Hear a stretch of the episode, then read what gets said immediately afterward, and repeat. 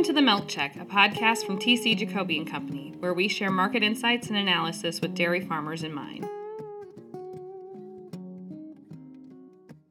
Hello and welcome everybody to the Milk Check podcast. This month, we have the pleasure of welcoming Dr. Andrew Novakovic, Professor Emeritus at the Dyson School at Cornell University, Professor of Dairy Markets and Policy. Andy, it's a pleasure for us to have you on our podcast this month. Thank you very much for joining us. Yeah, it's always a pleasure to uh, work with you guys and I'm anxious to see where the conversation goes. So, we also have, besides the usual suspects, my father and Anna, Josh White, and Jacob Menge from our trading team are joining us as well. So I'd like to start off this conversation this month, Andy, by asking you a question that's been on my mind since you and I were talking a couple of months ago. And you mentioned this kind of almost as a passing comment, but it really piqued my interest. And it was this we were talking about inflation and how inflation was probably going to affect our economy. And you mentioned that the inflation we're going through this time in 2022 is a lot more like the inflation of the 1940s and 50s than it is like the inflation of the 1970s and 80s. What did you mean by that? What's the difference? What are we experiencing right now? So, of course, inflation means that prices pretty much across the board are rising. It's so it's not a sector event. It's not, you know, we had a bad corn crop and that's having an impact on beef. It's something broad. So what kind of things have that sort of broad sweep of effect? And if, like so many things in economics, there's a supply side and a demand side that could theoretically be at play. And a lot of times when we look at inflationary periods, they come from a certain amount of government overheating, fiscal policy that's relaxed where money is kept in consumer pockets as opposed to going into government coffers. So we reduce taxes and people get to keep more in their pocketbook, or we spend money in a way that gains income for people. It might be through jobs, it might be through direct income subsidies or what have you. Those people go out and spend that money and that heats up the economy. The other inflationary route is supply side, which is leading to cost. And there was an element of the 70s that for sure does relate to what we see now, and that's energy. OPEC had been around for a while. Their obvious goal was to monopolize, to a certain degree, world oil markets. The first time they tried that, it didn't really work, but in the 70s, they started to get their act together, and those of us who lived through that time can remember just this catapulting of gasoline prices going from 20, 30 cents a gallon to over a dollar a gallon. You had to change all the pumps to put on an extra digit. That was pretty remarkable. And of course, energy is a big part of what's going on now now. But when we were talking, what struck me is that when you think of all the supply chain stuff that's occurring now, a lot has to do with labor, but you know, computer chips and resin availability for plastics and just a variety of things that are impacting supply chain. That reminds me a little bit more of post World War disruptions that we saw in the late teens, early 20s. Late teens also was a pandemic period, so there were some labor issues there. Following World War II, we also had some supply chain stuff, and the American economy was humming along, but it was humming along to supply material for the war and switching that while at the same time you're swapping out jobs with veterans coming back and many women exiting the workforce created a period of some supply chain disruption. And that's a part that I see being a little bit more similar to what we see now, which had really nothing to do with what was going on in the 70s, which was the last big inflationary period in fairly recent memory. So in the 1970s and early 80s, that was they called it stagflation because there were both high prices, but there was also high unemployment. 1940s, 1950s, there wasn't a high unemployment issue. Is that another part that's similar? Yes, indeed. And again, part of it is not only how many people are working, but how many people want to work. And as we came in post World War II, there was a reshuffling. And part of it was women in the workforce. And women were incredibly involved during the wartime effort. But a lot of those women voluntarily exited the workforce, and that was fine. As we got back into the 80s and 90s, the big revelation was women coming back into the workforce. And so that really changed that equation. So we got to kind of keep both those pieces in mind. But the economy was growing. Europe, especially Japan to a certain degree, Asia, East Asia to a certain degree, did not have the ability to regen their economies. And so we became suppliers to the world. America in 1950 was just astonishingly different from America in 1940, politically, diplomatically, economically. So part of it was our growth, but part of it was the absence of folks that would be otherwise competitors in world markets. And so that was a period of tremendous growth a little reshuffling of the labor force, but really no big problem with employment or lack of jobs, to be sure. So in the 1940s and early 50s, that led to almost two decades of unprecedented growth for the American economy. Are we potentially in the same situation today? Or what are some of the differences if our growth rate may not be as good as it was back then? Yeah, it's an interesting question. You know, we took leaps forward during the 1940s as a country in many different ways, but in no small way, really unleashing the capacity of Americans and the American economy to be productive. Interestingly, we we saw evidence of that during the Civil War 100 years earlier, but at that point it was the North that was the economic powerhouse, whereas the South was more agriculturally oriented and lacked a lot of those same sort of materials. But we stretched ourselves, at least in the North, during the Civil War and got a taste of that. During World War II, it was really the entire country coming together and in making investments and leaping forward. And, you know, as an academic, maybe it's predictable that I'd be the one to say this, but no small part of what we accomplished in terms of economic growth in the 50s was because of that investment in technology and science and industry that we did because we were more or less forced to by the war effort. It's maybe a little hard to appreciate, but we did not enter World War II supremely confident we were going to win. This notion of pulling out all the stops and we'll worry about how we pay for it later and it's time to make, you know, big moves forward was the order of the day. And I don't see that quite now.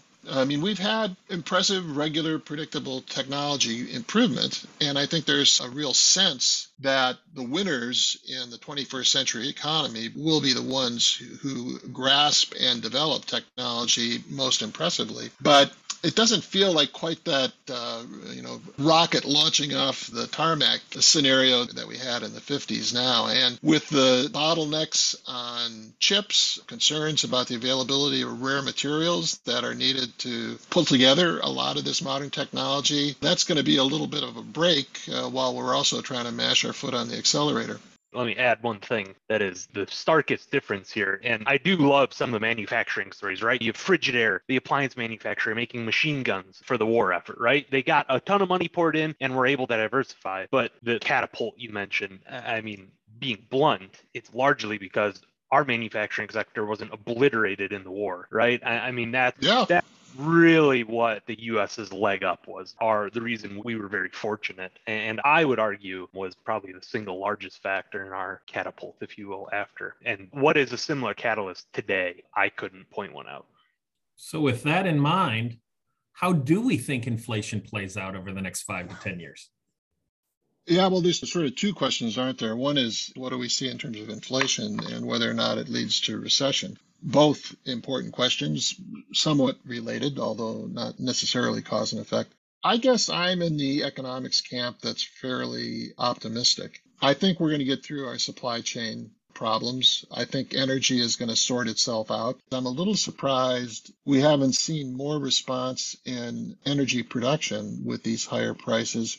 But I think the part of the explanation for that, and you know, I'm no expert in this area, is so much of the petroleum based energy industries have been taken a step back because of the electrification of the economy that uh, making long term investments in what seems to be likely to be a declining demand sector didn't make any sense. So that could be solving of the the energy disruption uh, caused by Russia uh, may take a little while to dig out of, but at the end of the day, in the short term, we've got plenty of energy resources. So I don't see that as being a huge restriction. And again, not my area of expertise, but the physical availability of rare materials on planet Earth, never mind the fact that a lot of them are located in parts of the world that we don't have good access to, is also, I think, somewhat of an upper bound constraint on our ability to solve some of these bottlenecks that we're seeing now. So uh, while I'm optimistic, I am mindful that there are at least speed bumps, if not fences, along the way. It looks to uh, me that we're probably entering a mild period of either consolidation or recession, but there certainly isn't any uh, Lehman Brothers involved in what we got right now. We may see some inflation. I mean, we've got to burn off all the money that was pumped in to keep the economy floating during the COVID period. And uh, there's an adjustment, I think, that's going to be necessary. But it's hard to imagine that we'll see uh, a collapse, say, similar to 2007 and 8. I mean, I don't, I don't think the mechanics are there for that. Yeah, I agree. You know, the financial phenomenon that led to the Great Recession just is remarkably different from what we're looking at today. So the indications are quarter one economic growth was down one point something percent. A lot of folks are expecting that quarter two is going to come in down about the same amount, which, you know, this starts to feel like a recessionary trend. But the people who are very thoughtful about the economy and look at the numbers and think about it, I think are all pretty much expecting that uh, whatever kind of slowdown we have is not going to be dramatic, that there's too many factors in place for a lift, and it's not a bubble, as Ted was pointing out. So, isn't the issue that we need to address is how does this affect the dairy farmer? Yeah, well, chime in, guys, anytime you're ready. But the, the you know, one of the things that's we're, obviously proposing to uh, let you lead off, Andy. the, one of the things that that's obviously going to be an issue that we've almost forgotten about could even happen is interest rates. Borrowing money is going to be a thing you got to think about pretty carefully. Whereas for a good chunk of time, you were kind of nuts if you weren't pouring money into your business because money was so cheap. Other things are, are going to be expensive too. One of the things I've been talking about for well over a decade now is increasing automation of agriculture. Robotic milking is sort of the poster child for that, but there's just all kinds of ways in which this occurs. I mean, what, what people are doing with tractors for a kid that, you know, grew up on a two plow tractor, dragging something behind you for, you know, hours on end to get a field plowed. It's just astonishing to think about what we can do with those mechanics. I mean, people get all excited about some Google car bumping around on the lamppost and saying he did a pretty good job. Got to see what John Deere is doing out in the fields. So that's all to the good. But if there's supply chain bottleneck that slow the adoption of that, that's going to make some some difference in uh, how quickly we can accomplish all that. And I'm sure we're going down that road, but it's maybe a little slower than if we had our druthers.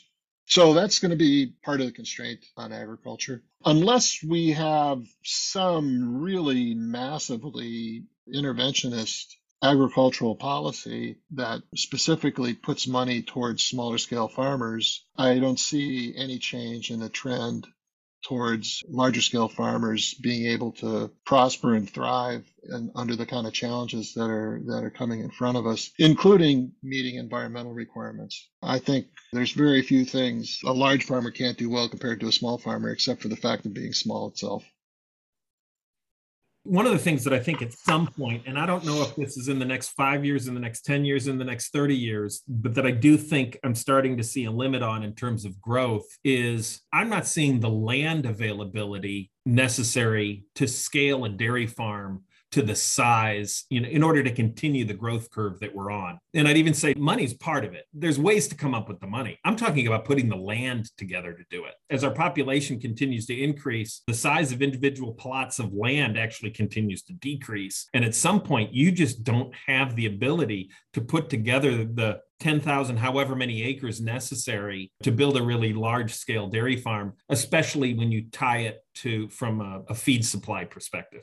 Yeah, you know, there's two things at play here. It seems to me land, obviously, but water, big time. Water. Land without water is a sandbox. It's not the place where you're going to do much with cows unless you bring all the feed in. And, you know, this water availability issue is not just some Central Valley, California thing. This is very much the Western states. Texas is seeing almost obscene levels of growth to the point where they don't even know what to do with all the milk that's coming on there. And they're having uh, water issues and will increasingly so. So there's a part of me that looks at that and says areas of the country that arguably could support growth, have had growth, may find that a whole lot harder as water becomes at least more expensive or at most realistically not available. I think there's a, a flip side of that coin that says, uh, gosh, you know, I drive due west of Milwaukee and at my hometown where I lived in the 50s and 60s, and I'm stunned at some of the most fertile land in the state that's now growing million dollar houses. And that's not coming back. But then you go look at Kansas, Nebraska, South Dakota, uh, and you got to say, yeah, getting land out there is a different proposition than getting land in southeastern Wisconsin or pick whatever favorite state you have. I think that's where we're going to start seeing more of this growth, where the open land and availability of water are kind of meeting a happy boundary. In California, if we start seeing those western states decline, that'll be another question. I think California may be our test case of urban needs for water versus farmer needs for water, the way things are going up in the Central Valley. Oh, yeah, absolutely. And, you know, I'm sure my California friends wouldn't be super happy to hear me say this, but I'll just go on record and say we don't need the state of California for milk production, but we need them for lettuce and citrus fruits and a whole bunch of other stuff that I am not going to be producing in the Northeast or the upper Midwest. Mm-hmm. That's a good way to put it. You know, it's interesting to see the demographics of the industry change over the years. And remember, we used to have back in the 50s, the dairy country was the rolling hills, even almost semi mountainous, where uh, eastern Tennessee and western Carolinas and Kentucky, there was a thriving dairy industry in that whole area. And then it gradually, uh, over the next 30, 40 years, migrated more towards the corn and bean country where they could raise feed. And thus came California as the leading dairy producer in the country. And I got to wonder now if, particularly in view of the water issues, and, and maybe this time they're serious. We've heard water issues from California since day one, but it looks like this time it might be a serious issue. So you wonder if maybe that's not starting to move back towards production more in the upper Midwest, particularly in in the I 29 corridor and in that area. It just looks to me like that kind of migration not only is caused by uh, feed, but also by pricing and by hauling. Look at the changes now that doubling or probably more accurately tripling of the hauling rates have caused with regard to uh, where you're going to buy your cheese. It's going to make a difference in the industry as to how to how it progresses coming forward. And so the issue that from our perspective is how are we going to keep up to it because we're obviously going to have to adjust. Yep. I have been shockingly quiet. Uh, the main the main reason I think that uh, my kids will be quick to say that I'm old, and half of the people on here will laugh, and the other half will maybe agree. The message is there's a lot of 40 somethings that have no idea how to deal with inflation.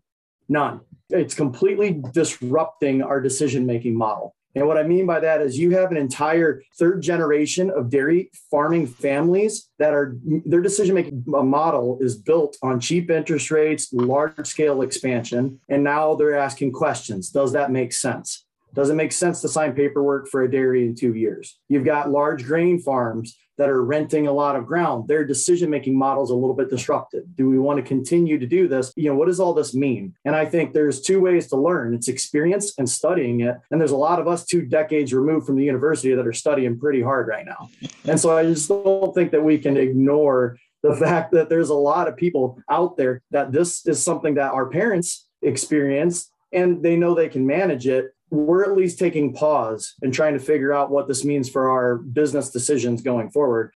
So I want to just ask the question to the group then. Yeah, inflation is tough to deal with as business, but the bottom line is real interest rates have gone down, right? Inflation is outpacing what the interest rates are doing. It's not telling you to go to cash, right? Even though the interest rates are, are marginally better, it's still saying you got to fight inflation some other way because it just doesn't pay to sit in a savings account yet. So, what do you do? I mean, why wouldn't you keep investing in your business? Is what I would push back on. Yeah, fair point.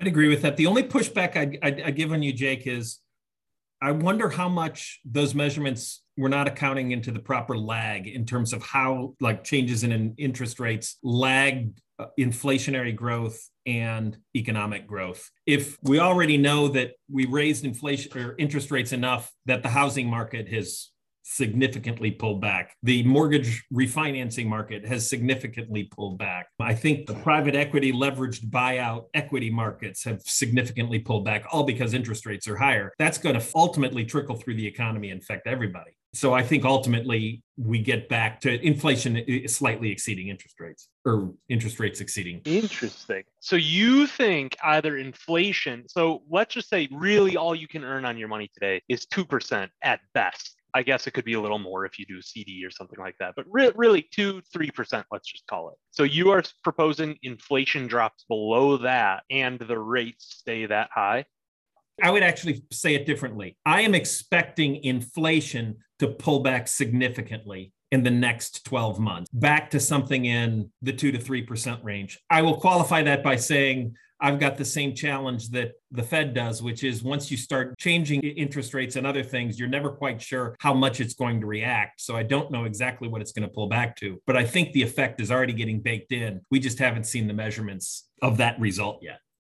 Which I think uh, kind of reminds us that the notion of using interest rates or monetary policy to either stimulate or retard the economy that's pretty well understood. And folks that pay attention to that kind of stuff have a have a sense of what the levers are. But it's still a lot of art. It's not just all science. And i think there are delays in uh, response. The fed watchers seem to be pretty convinced that the Fed is going to continue to move interest rates up. And I think Teddy's point is it's not uh, unbelievable that they would be moving them up beyond or longer than actually might prove to be necessary. It's just hard to anticipate when, when that magic moment is. Uh, the other thing that strikes me is the United States of America is made up of households that have astonishingly different profiles when it comes to household income. I'm sure Jeff Bezos and Warren Buffett, and you know, pick your list of favorites, are going to have some massive amounts of red on some spreadsheet. And who cares? Is those guys are not going to be wondering where their next carton of milk is coming from at any scenario. But for a lot of more modest income folks, these inflationary trends and what happens with interest rates are a big deal. And it doesn't really make a hell of a lot of difference what's going on in the stock market or in your savings account if you only got one paycheck's worth of savings to begin with.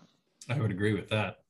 So, how do we think, what do we think dairy prices will do with the background of this discussion about inflation? What do we think dairy prices will do between now and the end of the year and into 2023? And I'll go on record in saying my gut all along has been we went from about $16 class three milk in the summer of 2021 to $26 milk in the summer of 2022. And I do expect us to pull about halfway back. So it might be something right around 20 to 21. But then is is that enough? Or do we have to pull back more? Or do we bounce off that and go right back to where we are? And how much of that is due to the demand side that has to do with the inflation that we're experiencing today and the supply side, which is the reality that we're not seeing much in terms of any anticipated significant increases in milk production in the next 12 to 18 months. Who wants to go first? You want me to take it? Go for it you're always on the other side of the fence.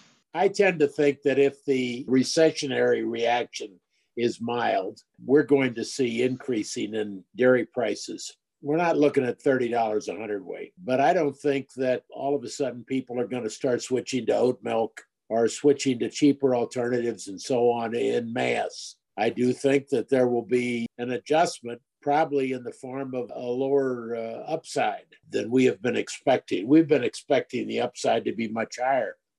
The issue that is how how strong will the fourth quarter be? And I guess from my perspective, given the fact that cheese is our big item, and while cheese inventories right now are long, longer, it's hard to imagine that suddenly all of these sales are going to disappear and we're not going to see a relatively strong market at the end of the third quarter and through the fourth quarter.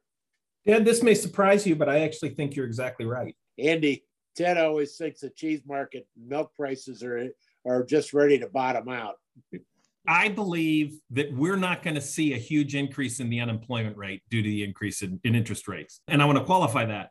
Interest rates have gone up certain industries have had to pull back, that will affect the growth rate negatively. But those people who find themselves out of a job because of the way their particular businesses were affected by an increase in interest rates are still going to be able to find another job because the the backlog of available jobs of companies looking to hire is so large that I don't think people are going to find themselves out of work for a very long period of time which means that we kind of have this pullback and then we kind of get our legs again and shoot forward. You know, you're right. But uh, on the other hand, right now, though, and I'm not sure how to interpret this, but the workforce is what? 60 odd percent of available people are in the workforce. That's a very low number. If these people suddenly jump into the workforce when they find out that their checks from various sources are not forthcoming, then how is that going to affect the unemployment rate and the overall economy? Well, the thing about that 60% is this I'm going to ask you and Andy the same question. Are either of you going back to work anytime soon? uh, no. Well, I don't know about your dad, but uh, it looks to me like he hasn't exactly completely left. but that's my point. The reason that numbers drop so much is because people are living longer but not necessarily retiring significantly later than they used to. And so a larger percentage of the total population is retired today. And there's not a big structural change in the percentage of people between the ages of 20 and let's say 70 that aren't working. If anything, it's increased because you have more and more women in the workforce. But I don't think as low as 60% is, I think it's a demographics issue. I don't think it's changing anytime soon, going up at least a lot of trucks that need to be replanted when all this occurs because on the back of every truck you see, they're guaranteeing that their drivers are home on the weekend and they're going to earn $100,000 a year. this is going to have to run its course. You know, Ted, to pull it back, you were asking about dairy pricing the rest of the year. I mean, cheese has come off quite a bit. Is that enough to stimulate some demand? And then, secondly, what happens when this crazy summer travel ends? I mean, it's pretty well predicted that travel is going to slow down pretty dramatically once the fall comes on. Does that stimulate buying of cheese because you're around the house more? I still haven't ever got a clear answer on do people consume more cheese at home? I think what we learned during the pandemic is that people consume different cheese at home than they do when they're out. They consume a lot more mozzarella when they're eating out and a lot more cheddar when they're eating at home. The good news is, I think we have more than an adequate supply of cheddar in storage right now to handle that. I think you guys are all touching the elephant, but in different places because there's nobody has said anything that isn't right, but it, it's right in different circumstances. And again, I'm going to come back to the fact that there's lots of different kind of consumers out there. I'm guessing that uh, most of us on the screen here, if you want to go into a grocery store and buy some piece of cheese you really like, you just buy it. You don't really agonize over what the price per pound is. On the other hand, there are families who do not have that luxury and they're going to down trade. They're going to skip cheddar cheese that they normally buy and start buying American, not because they like it better, but because they can afford it and they can make as many sandwiches for their kids to go off to school with and so on. One of the big phenomena of the last few years, even with very little inflation, is shrinkflation, putting stuff in smaller packages. That's been fooling folks a little bit as to what the price of stuff is, but that's obviously a strategy that's being done because sellers are concerned that their customers are price sensitive, particularly for signal items, things that you buy with some frequency. The good news is price inflation on food is considerably less than price inflation in other parts of the dairy economy. Price inflation on dairy products, as much as we talk about it, is considerably less than what we're seeing for meat and vegetables. So is it higher? Yes, but it's still a pretty good buy. And you don't buy this stuff in isolation. You buy it relative to what else is available out there. There's positives, but we have to recognize that there are certain challenges and that they don't fall equally on different families. I think that's a really good point. I think it's a good point also. You mind if I switch gears a little bit and ask Andy a question, Teddy? Go for it.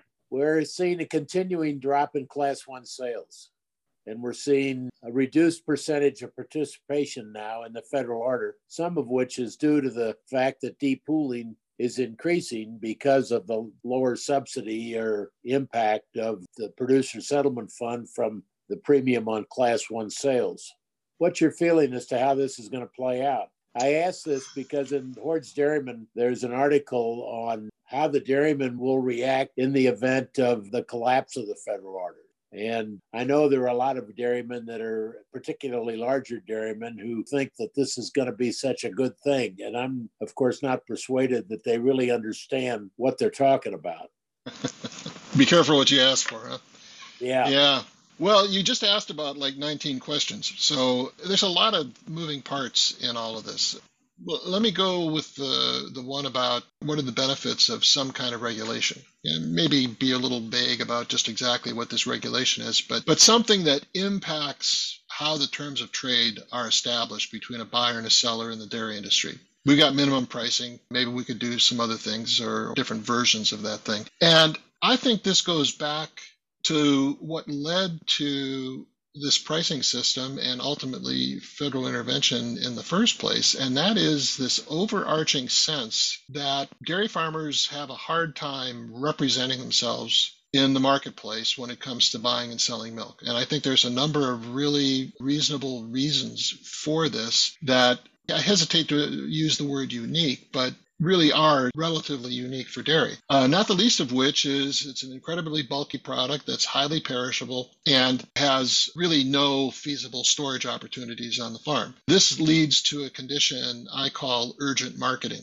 And you couple that with the fact that certainly historically, dairy farmers are so busy making milk, they didn't really have a whole lot of extra time to think about marketing milk. In today's world, it's a little bit different. You've got people that not only can be managers, but they can hire managers. So that's changed a bit. But this urgent marketing situation hasn't changed fundamentally. And I think that is a key factor in putting farmers at a disadvantage. So, some kind of thing that sort of levels that playing field, I think, has some appeal. And you might say, well, you know, what about this guy? He's got 100,000 cows. Okay, he's selling to Walmart. I don't care if he's got 100,000 cows. Uh, his buyer has still got a heck of a lot more leverage than he does. And, you know, at the end of the day, if he's too much of a nuisance, they're just going to run up their own dairy farms. So, I don't really see the change in technology, the change in farm scale as really fundamentally assaulting this issue that economists refer to as oligopsony, the, the buyer having a marketing advantage. The question is, what can you do about that? Over 100 years ago, there were farmers that came together in small scale cooperatives that hatched this idea of classified pricing and pooling. And that was driven by the notion that customers all the way down to consumers are less fussy about price on beverage milk because it's a staple good. You feed it to your children. Of course, you don't want to pay any more than you have to. But if you're asked to pay a little bit more, it isn't going to damage sales all that much. There was this sort of intrinsic understanding before words like elasticity of demand were even used. There was this intrinsic understanding that there was this capability. So this system was developed. Pooling, of course, if you differentiate a price and one guy gets a high price and another guy gets a low price, if you don't share those revenues, the low guy is just going to come after your market. That's going to be self-defeating. So bam, before long, you've got classified pricing and pooling. This started in the private sector 40 years before Franklin Roosevelt and the, the Congress of the 1930s decided to codify it into law as a federal program. This was organically developed by sellers in this marketplace now it's been taken over by the government and everybody thinks it's been forever that you know somewhere after adam and eve walked out through the gate uh, we had federal orders and it's not really how it worked could we get along without it? You know, I'm one of the first guys to say if we abolished all this stuff, I'm still going to be able to walk to the grocery store and buy a carton of milk. I mean, I, I think doomsday scenarios about getting rid of this stuff is going to be horrible are a bit of a stretch. But that doesn't mean it doesn't have consequences, that it wouldn't make a difference in how milk is produced, who's producing it, who's making the money, and so on. And we can see evidence of how this is rolled out in other countries around the world that have had a degree of regulation, maybe not that different from us, and have taken it away. And what's happened. And, you know, in England, you've got grocery stores literally grocery stores buying milk from farmers and using processors as tolling agents in Australia in the last couple of years, they've developed a pretty serious expansion of their commercial code to create special requirements for dairy. It would be like amending the UCC. Well, in fact, the Edge Cooperative recently came out with a list of things that they thought would be pretty cool to do. Almost all of that stuff is really about the uniform commercial code. It's not about federal milk marketing orders. It's about transparency and contracting and everybody gets the same deal. That's not federal order stuff. That's terms of trade UCC stuff. So if we didn't do this thing, I think it'd be very tempting to do something else to get to this sort of similar end of how do you deal with a situation that inherently makes it tough for a dairy farmer to negotiate a reasonable price over time. Andy, do you think that the minimum price requirements have lived to see this problem. I mean, what's happened with the minimum requirements under the order and what's happened is that you have supplying Walmart, for example, uh, you supply them when they want it, and then you're you undertake balancing obligations for when they don't want it. Well, Walmart means, okay, I'll be obligated under the minimum price, but I don't have to undertake any of the balancing obligations. And so the supplier then is obligated to have a dryer. Cheese plants serve a limited balancing function, but mostly it's for a cost reason. It, it's the dryer that does the balancing. And so we wind up with this fork price system, the classified pricing system, in order to accommodate a minimum price under the order. There's areas there which we might be able to be a little bit creative. Maybe the minimum price would only, and this is just for example, Monday through Friday, you have the minimum price under the order, but Saturday and Sunday, Walmart could buy it at a negotiated price. You know, something like that, which takes the balancing obligation and transfers it from one to the other, and also presents the opportunity maybe for, for the bottled milk business to get some of their customers back. I'm just looking down the road a little bit, and what we're doing right now ain't working. Obviously, there's going to need to be a solution coming forward sometime. Yeah, it's a very very interesting question. One of the things that strikes me is a lot of people can think of eight ways from Sunday why they don't like the system we have. But then when you start talking about, okay, what would be better? Holy man, it's pretty hard to get any kind of agreement. And if you've developed a competitive advantage because you understand this system, or at least you, maybe you think you do, but maybe you actually you really do, then what exactly is your incentive to give that up? To say let's abolish it and just you know have everybody start from scratch with something new? So that you know there's some stickiness to maintaining the system. That doesn't deny that there are some challenges. But the other thing that also strikes me and you guys are, are one of the few entities that really has a broad perspective. But when you start saying, okay, what, what's the issue in your area or what's the problem with, with federal orders? holy gamoly, you get a completely different answer if you're in Tennessee or Texas or California or North Dakota or New York.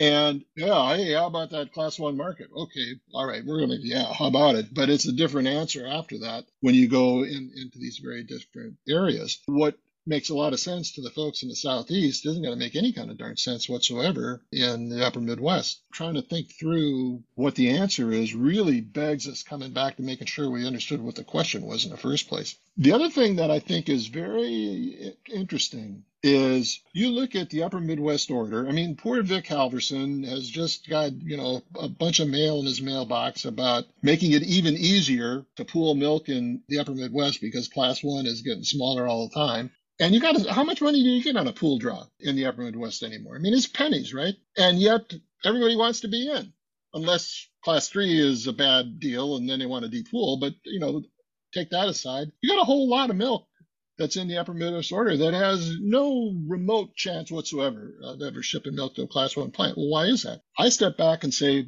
you tell me your reason, but there's a reason why you're there that's different than the class one price. That's something else that you see a value besides the class one price and the pool draw. What is that thing? I could think of several answers, but my point is there's more to why you might like this regulation or favor it than just what's going on with class one. I think one of the things you're very astute in the reference, one of the things that a lot of dairy farmers look at is they think the federal order system is there to increase their price.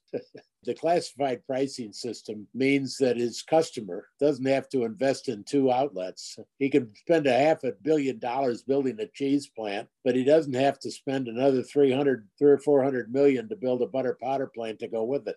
And of course, that kind of logic is lost. I mean, the conversation is long over by the time you try to explain that to even the best of dairy farmers what kind of capital investment is involved in this industry and so on and, and how that comes back to his milk price you know, one of the comments you hear from time to time that always tickles me, usually you hear it in the context of milk promotion and product development and that sort of conversation is, oh gosh, look at Europe. Those guys are so creative. They've got, you know, all these interesting products that we don't have okay, you know, credit where credit is due, I guess. But necessity is the mother of invention, exactly to Ted's point. If you don't have any way, any system for helping you with balancing skim solids or fat that you don't need, and if you don't have a guy that has some reason to be your friend when you're the one that needs to get rid of some stuff, you come up with creative ways to use every molecule of milk you can that's going to come into your front door. And so, why do we see buttermilk, and I don't mean the fermented beverage that we call buttermilk, but actually the kind of whey sort of stuff that comes off of butter. Why do we see that packaged up in a bottle and sold in European grocery stores? Because these guys make butter and they've got it and they got to do something with it. And there's just so much you can dry and put into a pastry. It's not because they're creative and inventive, it's because they got to figure out some way to use all this stuff. And, you know, we could do that too. I'm not 100% convinced that would actually in some way be better, but that would be one of the consequences if we didn't have a classified pricing system that made it much easier to do balancing.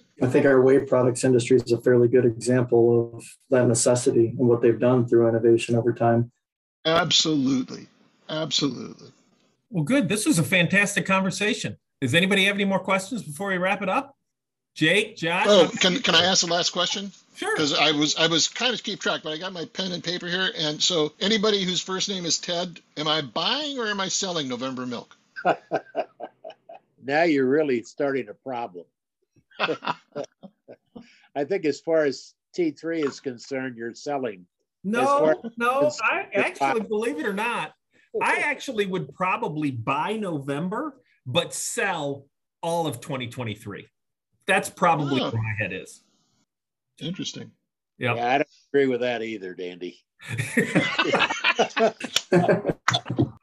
Although I will concede there's a hell of a lot of uncertainty with regard to how next year is going to play out. But I don't regard the current price level on the class three as particularly high. I don't think it is. Jacob can chart this stuff out and show the class three swings that, that have occurred over the years. The swing over the last two or three years is probably not that really not that remarkable, particularly compared to the one that occurred in 2013 and 14. Well, I don't know what Jacob is thinking, but I'm thinking there are a whole lot of farmers that are still coasting on last year's feed or the prices that they locked in, and it's all new ballgame next year. And I don't know what the heck's going on with Russia and Ukraine, but energy and grain, it doesn't get too much more basic and important than that for a dairy farmer. Fertilizer and- is going to be the issue before this is over. Mhm. Dr. Novakovic, we really appreciate it. That was great. it's Thank fun. you. Nice Thanks, to meet guys. you. Take care. Take care. Thanks, everybody. We welcome your participation in the Milk Check. If you have comments to share or questions you want answered, send an email to podcast at jacoby.com. Our theme music is composed and performed by Phil Kagi. The Milk Check is a production of TC Jacoby and Company.